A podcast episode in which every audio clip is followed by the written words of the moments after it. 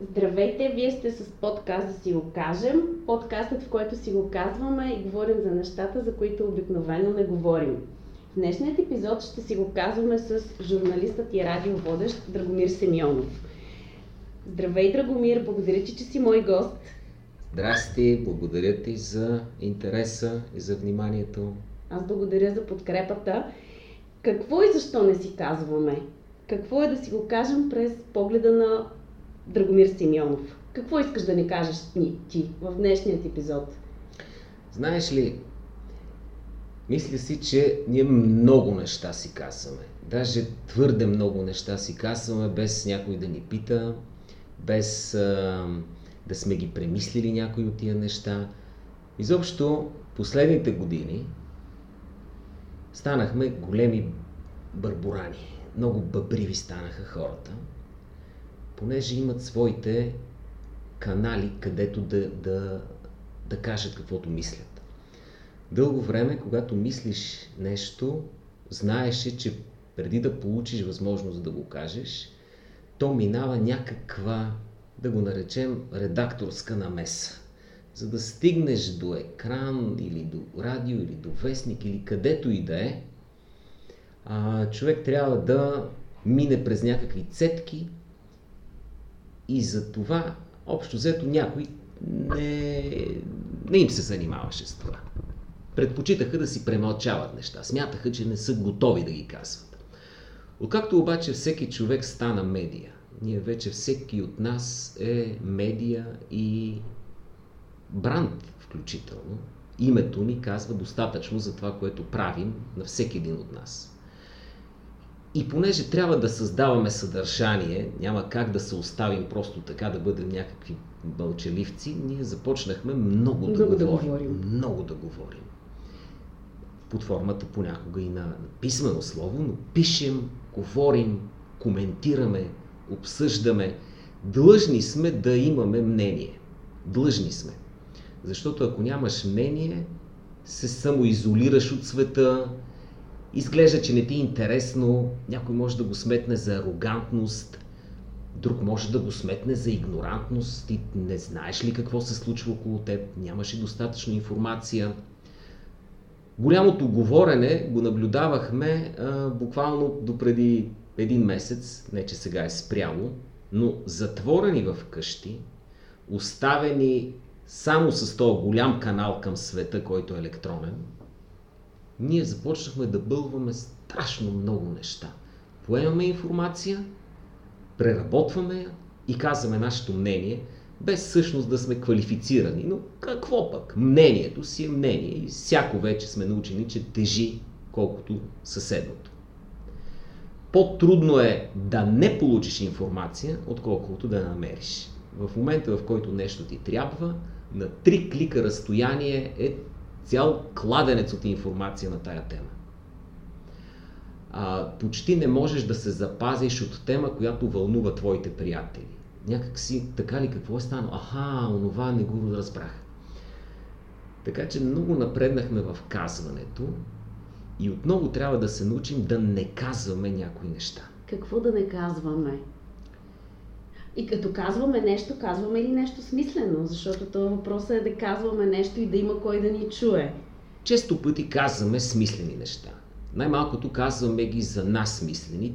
Важно е да ги кажем, защото така се освобождаваме, мислим на глас, а, влизаме в комуникация, макар и задочна с други хора, тестваме се доколко мнението ни може да издържи на някаква конфликтна ситуация или нещо от този род.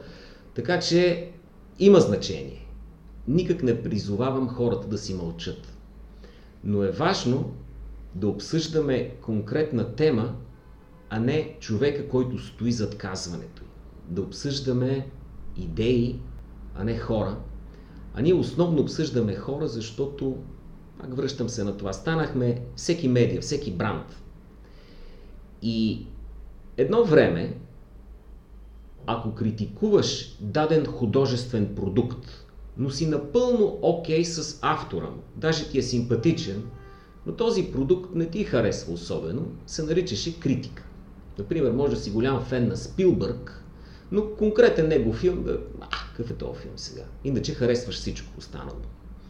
Ден днешен, ако не харесваш едно нещо, направено от някой, той приема, че не го харесваш него самия, нищо друго, което той е направил и разбира се, ти се обижда, защото смята, че има някакъв личен мотив, кой си ти да квалифицираш неговата работа. Той в нея влага сърце, влага себе си. Така че това, което трябва да си казваме, трябва да се отдели от, от личността ни и да си говорим за конкретно нещо. Да отидем на този ринг на идеи и не задължително, ако не си съгласен с нещо казано, той, този човек автоматично да ти стане противник, враг, несимпатичен, а това все по-често се случва. Значи, ако човек има особено мнение за COVID и го изрази, той не просто влиза в някаква дискусия, но си печели врагове. Формално аз забелязах разпадане на приятелства заради здравен дебат. Дебат по вирусология, в който дори учените на високо равнище не са сигурни за какво точно дебатират. Цялата област е абсолютно не изучена все още и въпреки това хората се карат. Карат се на ниво штаб и противници искат да има дискусия, да се скарат, сякаш е боксов матч. Карат се и други, които до този момент не се интересуваха изобщо от, от здравни проблеми. Не е, Бяха... Да. не е ли защото сега имаме свободна трибуна всеки да си го, да си го каже и за това се получава това? Точно защото имаме свободна трибуна и всеки си го казва, всеки смят, почва да, да пази много това, което е казал. Почва да смята, че всичко, което е казал е той. И затова препоръчам човек да внимава какво казва или да си измисли по-добре бранда, с който ще говори да се малко или много профилира, а, което не означава да не обсъжда теми, които са му интересни, в които не е специалист, но да ги обсъжда от личната си гледна точка. Ако ще си прави шега с тях, общо взето да си прави шега, ако ще е винаги сериозен и ще търси някакъв по-аналитичен поглед, да, но това смесване на жанрове, всеки да е едновременно смешен, сериозен, да разбира от всичко, да може по всяко време той да изрази мнение или да коментира нечие друго, друго мнение, да го затапи, да го захлюпи.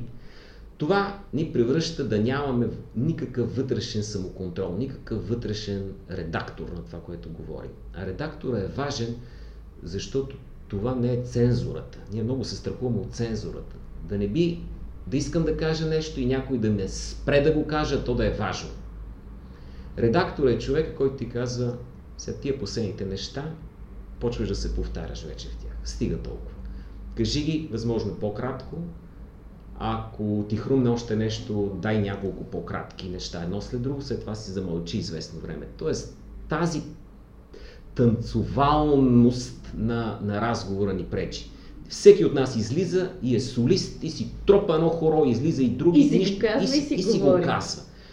Така че, за да има смисъл това, което казваме, трябва за известно време да се отучим да казваме всичко, което ни хрумне. Да имаме цетка. Да имаме цетка, да, но тя да не ни кара да, да се, се чувстваме прецакани. И не казващи. И не казващи, и мълчащи, а напротив да, да, да ни накара да се почувстваме едно ниво отгоре. Мисля си неща, предпочитам да ги запазя за себе си. Какво имаме да кажем днес на хората, Драго? Как, как, какво има смисъл да казваме, какво има смисъл да чуваме и дали в днешната ситуация, както с тебе си mm. говорихме преди малко, чудиме се как да го наречеме а, днешното това, дали пък сказването няма да, да бъдем повече чути, дали няма да бъдем по-полезни на бранша, в който работим и аз и ти, всички хора, които ни слушат. Дали пък няма да се окаже това някакъв правилен механизъм, ако въобще можем така да определяме механизмите като правилни и неправилни. Колкото повече информация има, колкото повече се говори и колкото повече се развива наука и техника, толкова по-чувствителни личности ставаме. Ние вече основно се съобразяваме с това как се усещаме. А дори Пак ще дам пример с този вирус, който Мгм. ни така дойде из невиделица, това нещо. Ние говорим за вярвам в него или не вярвам в него. Мисля, смятам, че е еди какво си или пък не, за мен не е. Всичко това са а, емоционални отношения. Твърде емоционални станахме. И то не е отскоро. Ние, дори телевизията, радиото, забавленията ни работят с нашите емоции. Дори маркетинга. Трябва да бъдем накарани да харесаме нещо, то да ни зарадва, или пък да ни стресне, или пък да ни натъжи. Но много се работи с емоциите ни. В къщи непрекъснато нали, получаваме обяснения как човек трябва да се държи с децата си, с партньора си, какво да прави на улицата, как да не прави, кое е обидно, кое не е обидно. Не... Стигаме до този момент, в който емоционалността, емоционалност, емоционалността абсолютно владее всичко. И дори когато има а, протест, той е силно емоционален, почти няма рационален елемент в него. А, това те кара да се чувстваш понякога доволен, в повечето случаи търсеш нещастен малко, гладен за някаква удовлетвореност. Та, това, от което имат нужда хората, е отново рационалност. По-малко сантимент, по-малко обидчивост. А, през последните, може би, 30 на години непрекъснато говорим за нечи чувства, включително и нашите чувства. Не ни е страх да говорим вече какво чувстваме и нон-стоп говорим какво чувстваме. А, понякога се съобразяваме какво чувства другия до нас, в повечето случаи не се съобразяваме с това нещо. Той така или иначе заявява какво чувства, ние пък не чувстваме така и се получават едни чувствени конфликти в крайна сметка, които И една пречат чувственост. една угода. И пречат ни да функционираме като общество. Пречат ни да функционираме като отбор, който трябва да свърши това нещо, без чак толкова много да, да чувства. Пак с кризата ще дам, понеже аз не спрях да бъда на работа през това време и нямаше какво толкова да се отразява, всички новини течаха в един една и съща посока. Да. Спря културния обмен и тук, където е било мястото на канене на певци, актьори, изобщо на каквото и да е канене, то, то се затвори. Единственото, което може да правя, е да разговарям с хора в пряка линия, което се оказа много добро решение, защото за първи път съм истински щастлив, че слушателите ми са предимно възрастни хора, някои от тях самотни. То такава медия е радиото общо взето. То си жужи, водещия говори на тия хора в дома им. И когато направя обратна връзка, те имат възможност да се обадят и да ми кажат, пита ги наистина как, как възприемат ситуацията. Как се чувстват, за да мога да им върна рационално, разум. Някои от тях бяха оплашени, други реагираха твърде, ам, пак е форма на, на кризисно реагиране, а, твърде приповдигнато. Всичко ще се оправи, ще бъде много по-добре после, здрави, да, сме, да се подкрепим сега в този момент. Наплашените ясно как реагираха. Аз се опитах да ги канализирам, да ги накарам отново да разсъждават, да мислят. Не знам успявам ли, но връщането на, на разума е нещо, за което, за което мечтая. Малко повече разумно отношение към нещата. Това има ли смисъл, това няма ли смисъл и, и пак да се върна. Когато нещо не е достатъчно разумно, нека да го обсъдим така ли, да не се обижда веднага човек и да си каже, ама ти сега нещо против мен имаш и затова глупак ли ме наричаш, ела ще се обида и край и повече не искам да знам. Не е ли защото не приемаме критика? Да, не приемаме критика, защото мислим, че критикуват нас, а не нещо, което сме направили. И макар, че много добре знаем, че далеч не е всичко, което правиме, кой знае колко готино Или правилно? или, или правилно, но го правим ние. Когато някой не ни харес, не хареса продукт на наша работа, ние веднага, оп, айде, това е лично.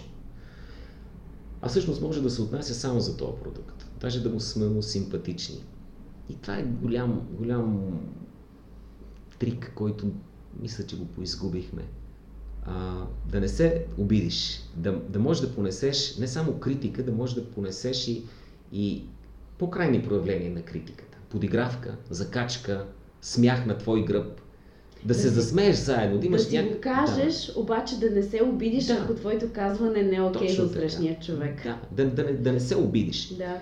Има една платформа, изцяло женски ориентирана, не ми се обижда и но. Често пъти наблюдавам какви теми изпират. Те са теми, на които някой емоционално е бил засегнат, защото а, Да, те са е насочени към насилието, към да. различната полова ориентация. В един момент обаче а, посланията, които се изпращат, започват да бъдат да, да, толкова емоционални, че вече няма логика. Последното нещо, което видях е едно много симпатично момиче, държи табелка. Не знам, защо отидох на там, защото е добър пример. Държи табелка, на която казва а, аз съм бисексуална,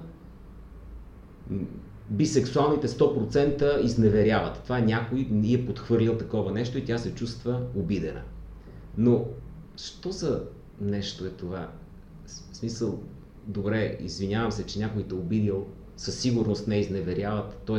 бисексуалните никога не изневеряват, така ли? Това ли казваш? Или все пак всяко човешко същество има случаи, ти самата ти, ако не си щастлива във, във връзката си и прехода към някаква друга връзка в очите на някой може да изневяра за известен период от време. Защото тази голяма декларация? Защото тези крайни изведени до, до не знам какво ниво заявления. Това е защото може би ни липсват големи общи цели. А, а и защото сме нетолерантни към определени групи в обществото. Това със сигурност, че не сме толерантни. Самите тези групи не са толерантни една към да, друга, защото то, то е да, процес, то е който дълъг, дълъг процес. Страни. Но ако имаме обща задача, това изгубва смисъл. Дори хората, които смятаха, че този вирус ще ни промени, го смятаха, защото в един момент изчезна всякаква дребна разлика помежду ни. Имахме голяма задача да се справим с тази заплаха заедно.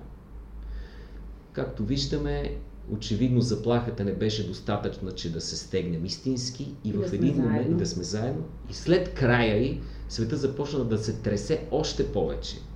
И това, което се случва в Съединените щати, това, което рано или късно ще дойде и до нас, са социални сътресения, които са точно на обратния полюс на заедното.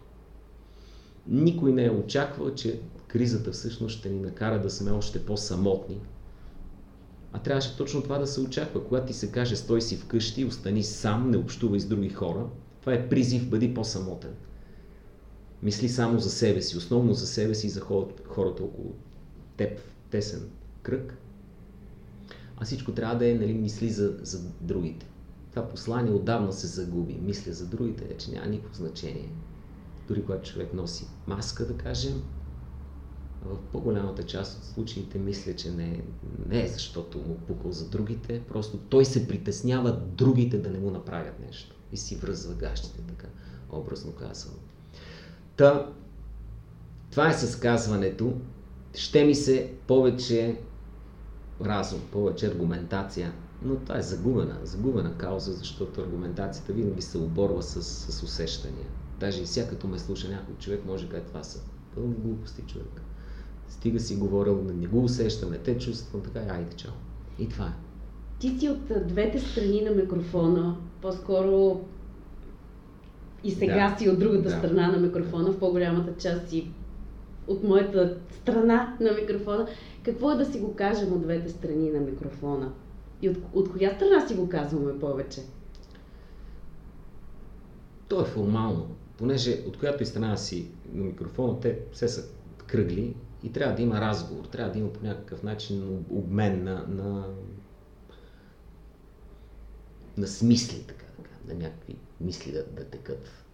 А, и в този разговор, чисто формално, сега аз съм ти на гости, но ако ти ми дойдеш на гости в предаването, аз ще бъда в ролята на водещ. Няма да има кой знае каква разлика в това, което си говорим ще говоря по-малко, защото е, така е прието домакина да. всъщност да пита, докато госта да, да говори, но често пъти това а, в един разговор спира да има значение и се превръща в взимен разговор. Та, когато човек си даде сметка за това, няма истински значение страната, от която mm-hmm. си. Би трябвало да, да имаш уважение към от едната самата страна форма. говорим повече, от другата страна говорим по-малко. Да, Има ли то- универсална формула за подход към събеседника? Тя идва, когато разговорите станат повече от един-два. Защото все пак ние не можем да избягаме от тази роля, когато е първи разговор или втори. Но ако разговорът стане регулярно, то звучи вече почти като рубрика, Мгм. тогава хората спокойно говорят нали, на тази на този танцовален принцип. Единия казва нещо, после другия казва нещо, после пак единия. И когато е поставена равноправна основа за начало, вече спокойно можеш да ми кажеш, «Ма аз не мисля така, както ти ми каза. И аз няма да се обидя, защото сме поставили основа, в която ние вече говорим за неща, а не един за друг. И така можеш да, да, да не си съгласна с неща, които казвам, но си склонна да ме изслушаш защо мисля така. И обратното. Този тип разговор няма значение от коя страна на, на микрофона си. и Това е целта. Уви, в моя бранш се наложи схващането, че разпита е че разговор е разпит, някаква мъка. Така и вече го наричаме. да, трябва да го извадиш от, от някого нещо да извадиш, което той Да не иска да да даде. си го каже. Да, да, да го накараш да си го каже точно така. А той така или иначе си го каза, когато се почувства добре и, и е склонен да си го каже. Всички сме склонни да си го кажем. Понякога просто не, не, сме предразположени достатъчно. В тая посока Да. какво не успяваме да питаме? Ти какво не си питал до сега и съответно какво не са те питали? А, избягвам да, да питам, освен ако нали, човек не, не държи на, на това нещо, а, детайли, които нямат общо към общуването, което правим. Дали разговорът ще е по-сериозен или по-забавен, избягвам да питам нещо, което ще го метне в друга плоскост. Той ще го развали. Ако си говоря, е, значи няма забранена тема, Мгм. но има тема, която ни е мястото тук. Ако си говоря с някой за, бе да знам, за кино, почти няма смисъл да го питам нещо за а, Музика. да знам. Не, по-скоро за някакъв личен негов аспект. От какво така, а, какъв е най-големия му страх. Макар, че ако го плета в контекста, може да има смисъл, но няма нужда да, да сменяш. Ще го кажем така. Ако искаш, разговорът трябва да има цвят. Ако разговорът ще е жълт от самото начало, е окей. Тук двете страни, ако са съгласни и направят такъв тип разговор, добре. Но в такъв тип разговор няма място за а, сериозно нещо. Никой няма да го възприеме сериозно изцяло. И обратното, ако водиш сериозен разговор, какъвто цвят решиш да си го кажеш, така металик, там няма място за, за жълтини, защото ще го развалят, ще го извадят от целият контекст. Така че не съм питал въпроси, които не са в Уместни. общия, да, Мгм, в общия контекста. поток. Но това не означава, че не бих питал някого а, за нещо, което изглежда пикантно в, в други случаи. А те Да, какво да. не са те питали? Ми, мен... А, не ме питат твърде много, понеже аз заради това, че вече 20 години работя в радио, Затова, че ти чакам, питаш. да, не, и освен това не чакам да бъда питан, за да кажа нещо. Но мисля, че все пак съм минал тази практика, че винаги съм работил и с редактори, а, да го премисля три пъти преди да го кажа. Така, така да го кажа. И понякога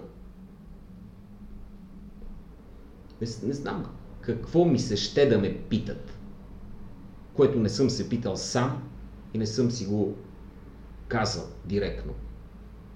Или само на себе си. Но общо взето не да знам, не знам. Май всичко са Малко, те питали. всички са ме питали, от друга страна Всичко имам чувство, че казал. нищо, да, че нищо не съм казал истински важно. На, на момента е било в по някакъв начин. Искаш а, ли да го интересно. кажеш сега това истински и важно нещо, което Не сега знам не са те кое, питали? кое би било важно, иначе много бих искал. Мисля, че важното нещо е, е точно умереността, за която говори mm-hmm. разума. Мисля, че това е важното. Виж, то хич не звучи гръмко. Някак си не мога да го опаковам и да кажа. толкова естествено. Толкова естествено, да. И толкова човешки. Би, би трябвало, значи представи си как трябва да го опаковам. Хора, сега ще ви кажа нещо много важно. И то е, обърнете му внимание, това е най-важното.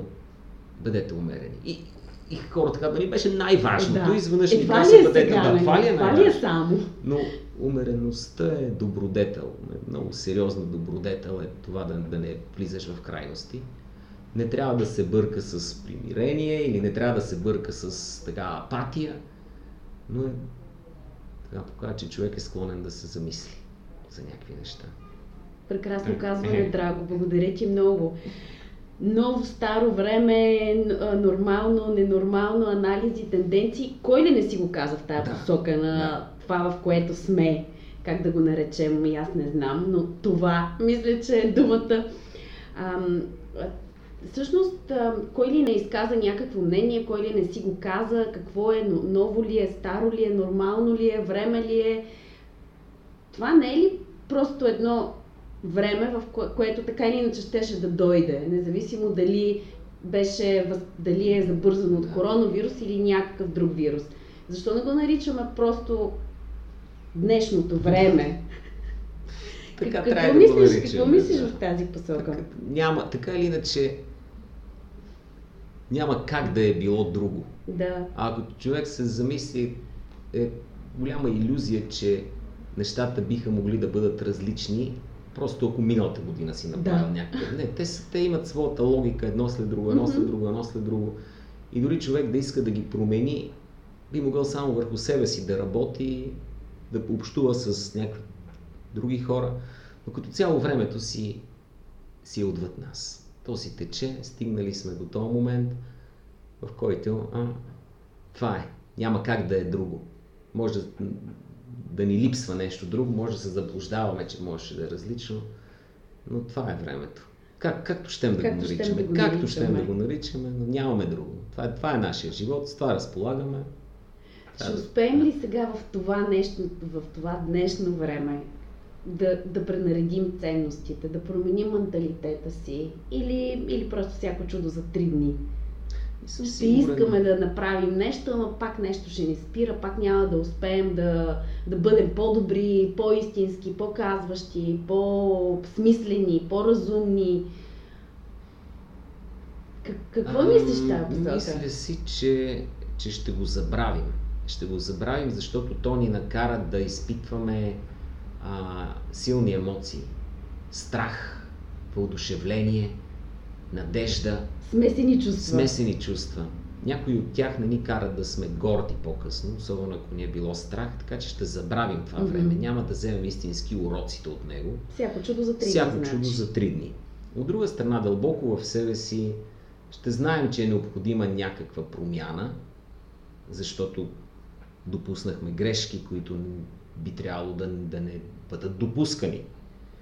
И ще започнем да се променяме кой знае в каква посока. Кой знае. Може би след време ще си кажем, ай, много, много глупо се променихме, не трябваше така, трябваше, не трябваше друго. Така, да, да, да. Трябваше по-скоро се върнем, пък ние завихме или... То е едно лутане, но в крайна сметка Каквото и да стане, това е пътя. Да, това да. Е, нямаме, нямаме цел към която да стигнем. Ако имахме цел, ако си кажем, май кривнахме от момента, в който искаме да бъдем това и това, ма ние не знаем какво искаме да бъдем реално. Да рестартираме ли напълно системата или да го караме по-старому? Рестарта, каква, каква е базовата настройка на тази система? Иначе, ако има рестарт и отново се върнем на основното, но кое е то? Ние имахме наши малки победи и в технологии, даже големи победи и в социално, и в технологично и във всякакво отношение. Така че не е за изцяло рестарт. Май по-добра версия на системата или на, на самите нас. Ма не знам как става тази по-добра версия. Е, какво да вземем Комбин... тогава от а, тази стара система и какво да оставим? Да отсем по някакъв начин все пак важното и съществено. Всичко, всичко от това, през което минахме, трябва да го осмислим а ние ще го преболедуваме с, с чувства, пак за тия прочути чувства говоря.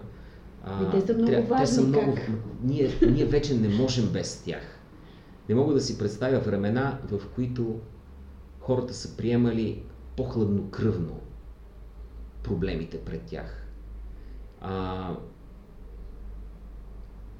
почти не мога да си представя уния студени майки и бащи отглеждали децата си без отношение, карали ги да мислят там нещо, да, да пишат. Ние отдавна сме отвъд това, отдавна сме. Всичко е въпрос на, на емоция вече. И няма, няма връщане назад, освен ако човек сам не си каже, дай сега хубаво да измисля, кое може да е, как може да е. И тогава да намериш пак баланса между две различни гледни точки. Между крайната опасност и безотговорността, между това колко ме е страх и това колко съм безстрашен. Такъв един баланс е хубаво да се намери той става само с осмислене, с самоанализ. Но този самоанализ не знам как се случва, честно да кажа. Мисля си, че нямаме много време да се самоанализираме. Е, другият Еми, проблем е, че... индивидуален много, този, този много анализ. индивидуален. И другият Някой проблем ще е, че успее, друг няма. ще се хвърлим да го свръханализираме. Да. Ще почнем да се съдим сами, да се критикуваме и пак отиваме в това. А ако може да не преиграваме, ако можем да си остане малко по... по да не се самозабравяме и да, Да, не прекаляваме. Да, да, да. Но мисля си, че няма как да стане. Пак ще се самозабравим. Пак, пак ще прекалим. 100%. 100% Докато, да, докато не дойде нещо друго и ние пак да кажем, опа, Ние, ние вече нямаме друго нещо, освен да прекалим. То, тоест, ние редовно си прекаляваме с абсолютно всичко.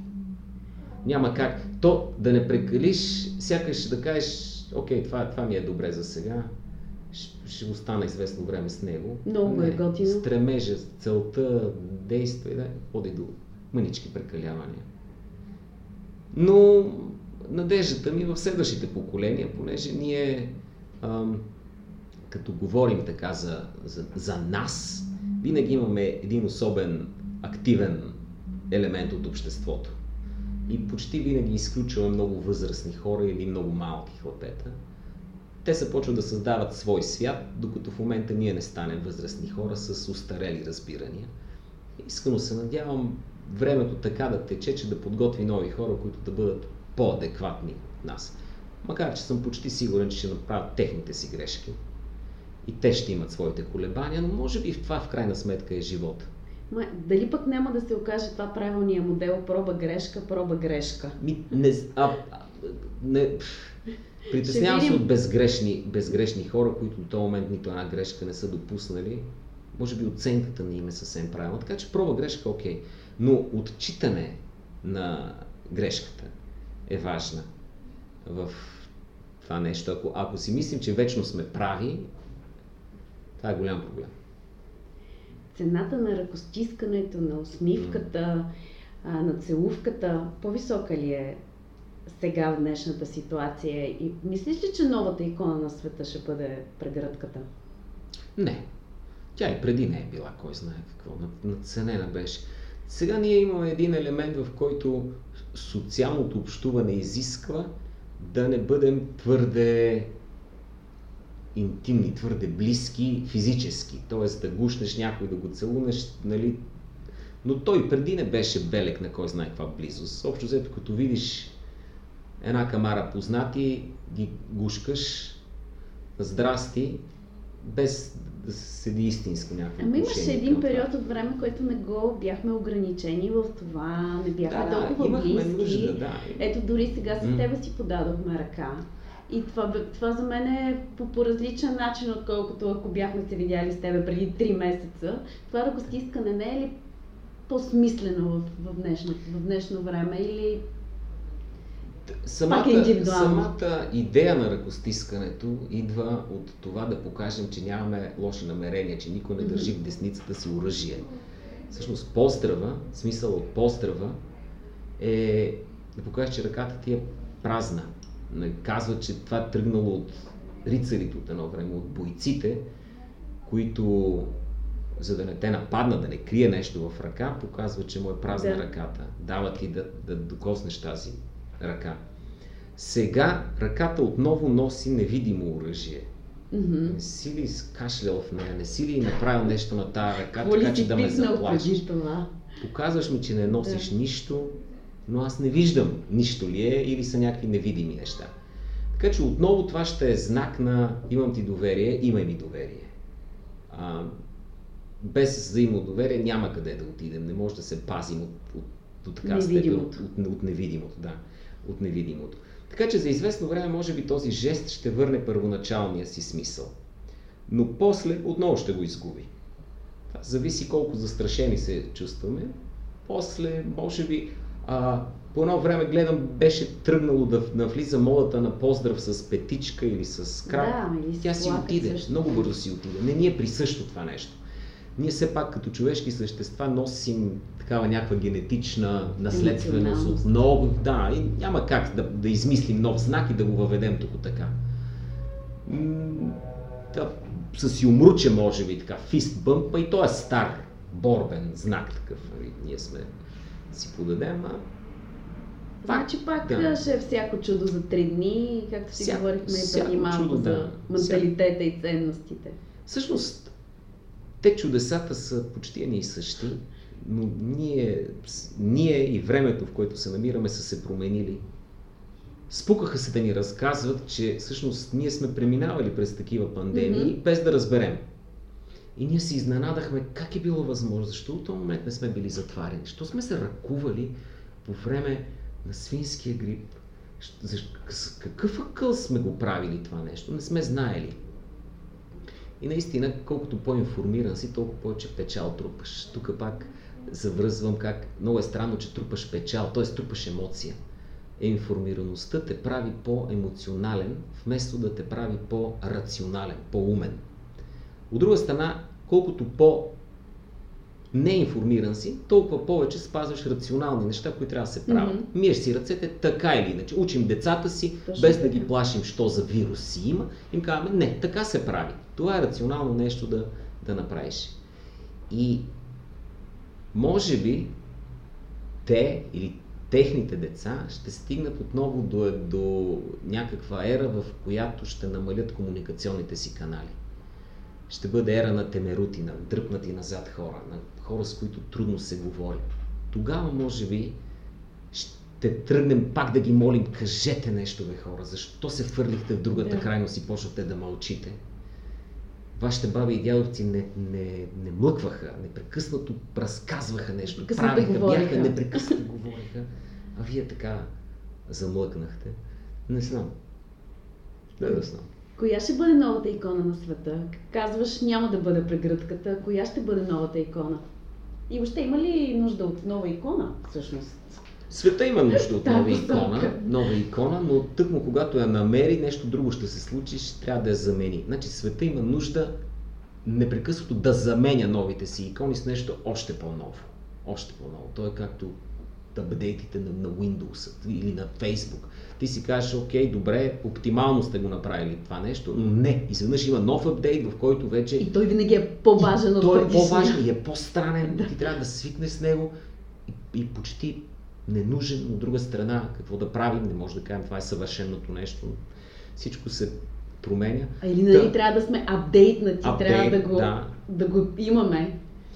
Мисля, че новата икона ще бъде новия начин, по който възприемаме лицата си. Ние за 3 месеца направихме огромна е, промяна в това как възприемаме лицата си. Говорихме за това как ако си само очите ти се виждат, сякаш отнемане на, на твоята личностна характеристика. Как жените в ислямския свят с тия бурки, не съм сигурен как да мисля за това.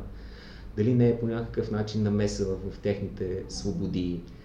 Човека с маска беше заплаха за мен. Какво ще направи този човек?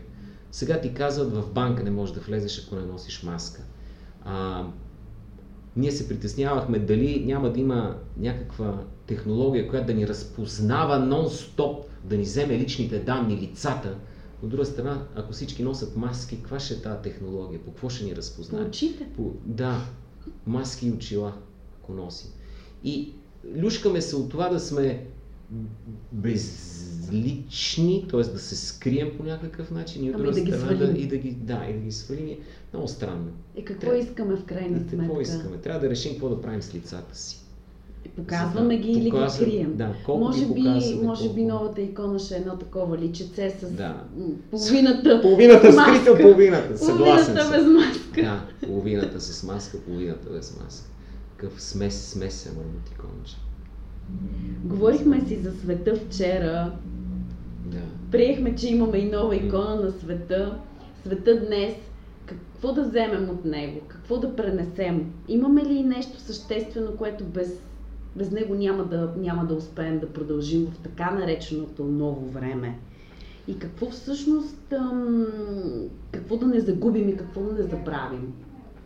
Аз не мисля, че този COVID е чак такава рязка граница, каквато си мислихме, че ще е. Даже факта, че толкова бързо се връщаме към предишни състояния, показва, че за известно време сме смятали, че е нещо голямо, пък той се оказа, че не е голямо. Това е хубаво, защото човешката природа трябва да регенерира. Дали ти се случва война, дали ти се случва някакво нещастие, но трябва да продължи живота и това е ценно. Това е хубаво. Кое да вземем, кое да не вземем? Не знам какво, какво сме носили преди това. Имаме толкова много излишни неща, с които трудно ще се разделим. Ние сме като хора, които се местят от една къща в друга, обаче Си всичко си, багажа. си мъкнеме този багаж. И защото този багаж, това сме ние. Ако изведнъж оставим всичките си мебели и влезем на чисто, на какво ще седим? И мъкнем На земята. На зем... Да, ама няма, може да ни е удобно. Или трябва пак да свикнем, или много радикално е. Мисля си, че каквото и да сменим, каквото и да оставим, задължително трябва да имаме нещо на негово място. Не просто да го оставим, не просто да изоставим. Значи да го сменим, да, го заменим да, с да го нещо. сменим с нещо. Ама да го сменим не твърде радикално. Не да сменим стола с Без стол. да, с, с дупка, с дупка, в която. Не. Пак трябва да бъде нещо, което да, да изпълнява същата роля, но да е с подобрена функция. Ама измислена функция. Пом- Помислено. И колкото повече мислим, толкова по-чувствителни ставаме. И е този е баланс. Може би трябва да спрем да мислим. Може би трябва да стигне момента, в който всичко е усещане. Всичко е усещане Колко и да направим, звучи. да, и да направим нова, нова такъв тип а, философска революция, като Декарт, да седнем и да кажем, чакай сега, кое знаем със сигурност, защото очевидно нищо не знаем вече със сигурност. За изминалите 300 години от момента, в който е свършвало, свършвало средновековието, започнало просвещението, хората са казали, стига бъдете такива глупави, ограничени, не вярвайте на кой каквото ви каже, мислете. И ние почнахме да мислим имаше поредица от постижения, някои от тях бяха страхотни, преборихме болести, направихме какви ли още не неща, за да стигнем до момента, в който сме най-развити от когато и да е било и пак толкова несигурни, чувствителни, оплашени и пак да търсиме различни богове. Пак всеки, всеки се опитва да си намери нещо, в което да вярва, да се кланя. И така. Да спрем да мислим, Да, значи. да, да, да, да се пуснем, да спрем да мислим, да спрем наистина да мислим, да го направим само на чувстване тогава, след като не може този баланс и да чакаме ново просвещение от определени хора, на които първо няма да вярваме, а после ще стане нова промяна. Да, така си мисля. И аз направих кръг. Първо призовавах на това да не се чувства чак толкова много, да има някаква рационалност. А сега казвам, окей. Не, хора, не мислете. хора, Чувствайте, колкото си искате, чувствайте. Очевидно и без това не, няма да, да, го, да го приемете. И без това ще дойде нещо друго, това то ще- отмени това. Да, точно. Но пък имаме нова иконка, която Да, измислихме измислихме, заедно точно. тук, така че Наполовина скритото лице. има ли, има ли някаква... Коя вакцина според теб, освен на тази срещу COVID-19, трябва да измислим? Ами, ние много разчитаме на, на вакцина, а всъщност трябва да самите ние да почнем да се справяме, т.е. да работим по имунната система нашата. Не нещо, не външна памет на компютъра ни, не Апдейт на телефона. апдейт на телефона, а самите ние да, да, да можем това нещо. Ние да се вдейнем. Ние да се апдейтнем. Ваксината е нещо като, като Google ни, в който няма нужда да помниш важни дати, ти можеш да ги намериш. А, всъщност добре е да помниш някакви дати. Това е твоята лична а, памет. Ти от това си направен, иначе Та, мисля си, че не трябва да търсим толкова много вакцини, колкото да инвестираме в собственото си психическо и физическо здраве. И да не мислим толкова. И за да, да, Може да би, не ако мислим не мислим толкова. толкова. Да, не мислим толкова. Все някаква интервенция ние чакаме. То чип ли ще е, вакцина ли ще е, нещо отстрани, което пак е вид Deus ex machina, да дойде нещо отстрани да ни избави. А то е в, в нас. Мисля, че е заложено в нас. Ма май не се научихме на това. Никога няма да се научим. От това сме направени, за добро или за лошо. Някой път ни помага, някой път ни пречи. Някой път, но пак за баланса зува, защото като се люшнем в едното, аз и не съм и фен на крайната рационалност, това означава по никакъв начин да не вкараме харесването, емоцията. Трябва да отидем пак на бракове по сметка, Мгм. може би за това. Не, не зова за това. За нещо смесено, да, да не се люшкаме. И това ще ни даде възможност по-дълго да, да изкараме, по- по-добре да реагираме. Вървим по тая релса, опъната над някаква бездна и е, оп, на едната страна, на другата страна. Баланс трябва. Баланс много често се губи, включително и покрай медиите. Ама, Много хубава Да. дума а, използваш. А в тези месеци, по-скоро в предишните, които живяхме с близките си, дали успяхме да им кажем колко много държим на тях? Успяхме ли да се научим да им го показваме и да им О. го кажем? чак, чак им досъдихме си мисли. Мислиш ли? Да, мисля си, защото това да кажеш на някой, че го, че го обичаш и че ти пука за него, Ма това не Е, можеш да в- досъдиш с нещо толкова хубаво. Ама. Или пак баланс. Пак е, ба, Или пак пак е въпрос баланс. на баланс, защото ако го, ако го изтъркаш от казване, то ще загуби своя смисъл. Ако го банализираш, то като думата обичам те, ако, ако го казваш по 1500 пъти на ден на някой обичам те, обичам те, обичам те, накрая се казва, чеш. Дали обичаш наистина ли, е си така? го обичаш, защо толкова ми го казваш? Така че това е в, в баланс. Ние показахме очевидно на близките ни, че ни пука за тях, Мгм. даже до така степен, че ам, сме склонни да ги пазим с цената на това да не ги виждаме. Да. Това е ужасно да кажеш, много ми пука за теб, затова не искам те виждам. Защото мога ти направя нещо. Това е едно от най-тежките неща, които може да се случи. Накараха ни да мислим, че сме опасни за хората, които обичаме. Това означава, че ако харесваш някой човек, буквално същото, ако харесваш някой човек и искаш да бъдеш с него, му кажи в началото, виж няма да бъда с него, защото да ти разбия сърцето след 10 години. Извиняй.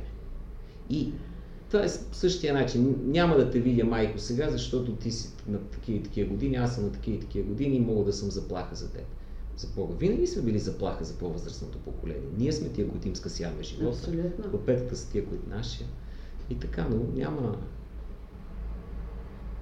Кой Да. е най-неудобния, най-дразнещия и най-истински въпрос на Драгомир? На към друг човек, към себе си. Към... И към в двете посоки, и от двете страни на микрофона. Кой, кой, би зад...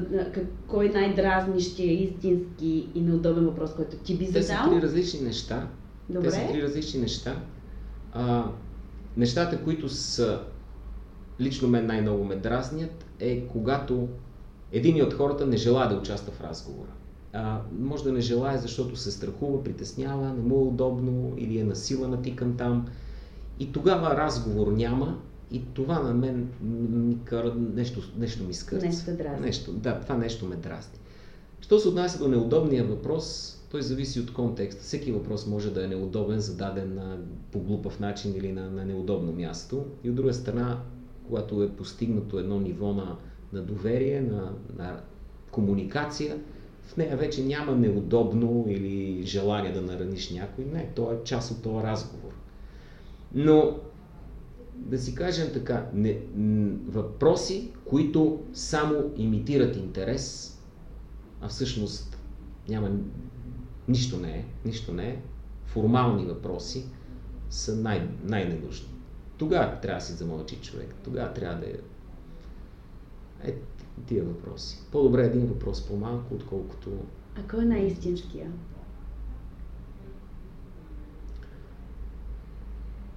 Този ми хареса, кой е най-истинския. Нека остане неотговорен. Понеже това е въпрос, който няма как да го отговориш. И затова е истински. Сам по себе си е въпрос, вечен въпрос. Дори да ти кажа нещо, утре мога да мисля друго и това, което ще остане е самия въпрос. Най-истинският въпрос е за общия, големия смисъл. Смисъла на смисъл. Въпроса на въпросите. Яйцето Така че- на яйцето. Яйцето на яйцето. Самия въпрос е, е ценност. Докато има въпрос, означава, че има интерес а, за комуникация. Въпросът получава отговор, може да получи друг въпрос обратно и така. Но това е. Всеки въпрос малко или много е истински, докато има въпрос. Докато не е само съждения. Всеки да каже съждения. Въпрос е пак покана за разговор е въпрос. Така че, са окей. Кое е най-голямото казване на Драгомир Симеонов?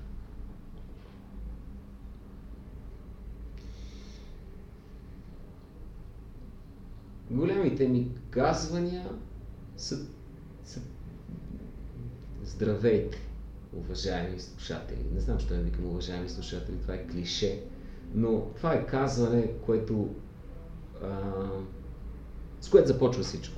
Вся- Всяко едно предаване, всяко е с, с здравейте. И изглежда много малко това казване, защото как мога да е голямо, здрасти, то е формално. От друга страна, от него следва по-нататък. Без здрасти, без как сте, без какво правите, без тази формалност. Така че най-голямото казване всъщност е най- най-дребното. Мгм. Най-дребното. Иначе, ако почна да си мера казванията по някакъв смисъл или, или отношение, пф, съм изгубен съм. Така че по-скоро на, на дребничките. На дребничките Това е, да, казвания. да. Здрасти е най-голямото ми казване. Кой според тебе трябва да си го каже? Ако трябва да ми кажеш на мен кой, ще бъде, кой да бъде следващия ми гост, кой би казал, кой би ми казал да бъде той? Кой да си го каже? Кой не си го е казал до сега? Най-големите бъбривци, те не са си го казали. Не записвай мълчаливец, понеже а, той най-вероятно със сигурност ще каже, може да го извадиш от това мълчание, а, но каже ли си го веднъж, после пак ще замълчи за дълго време. Докато бъбривците очевидно не могат да спрат да казват неща и все ново, ново, ново, ново, ново, ново. Ако успееш да накараш бъбривец да замълчи, е по-добре, отколкото Мълчаливец. мълчалив да се разбъбри. Има ли нещо, което не си казахме в този епизод и искаш да кажеш? Ай, благодаря ти, човече. А, Това Аз ти искам да ти кажа. Това са малки форми на, на общуване с здрасти, благодаря, супер. Много малки, много значат в, в един разговор. Оттам нататък сигурно милион теми можехме да засегнем и да си говорим по тях. Ама за следващи разговори, за лично обмислене, а може би и не е трябвало да говорим за тях. Така че благодаря ти, това искам да кажа накрая. Аз ти благодаря за подкрепата, драго, за мен беше чест.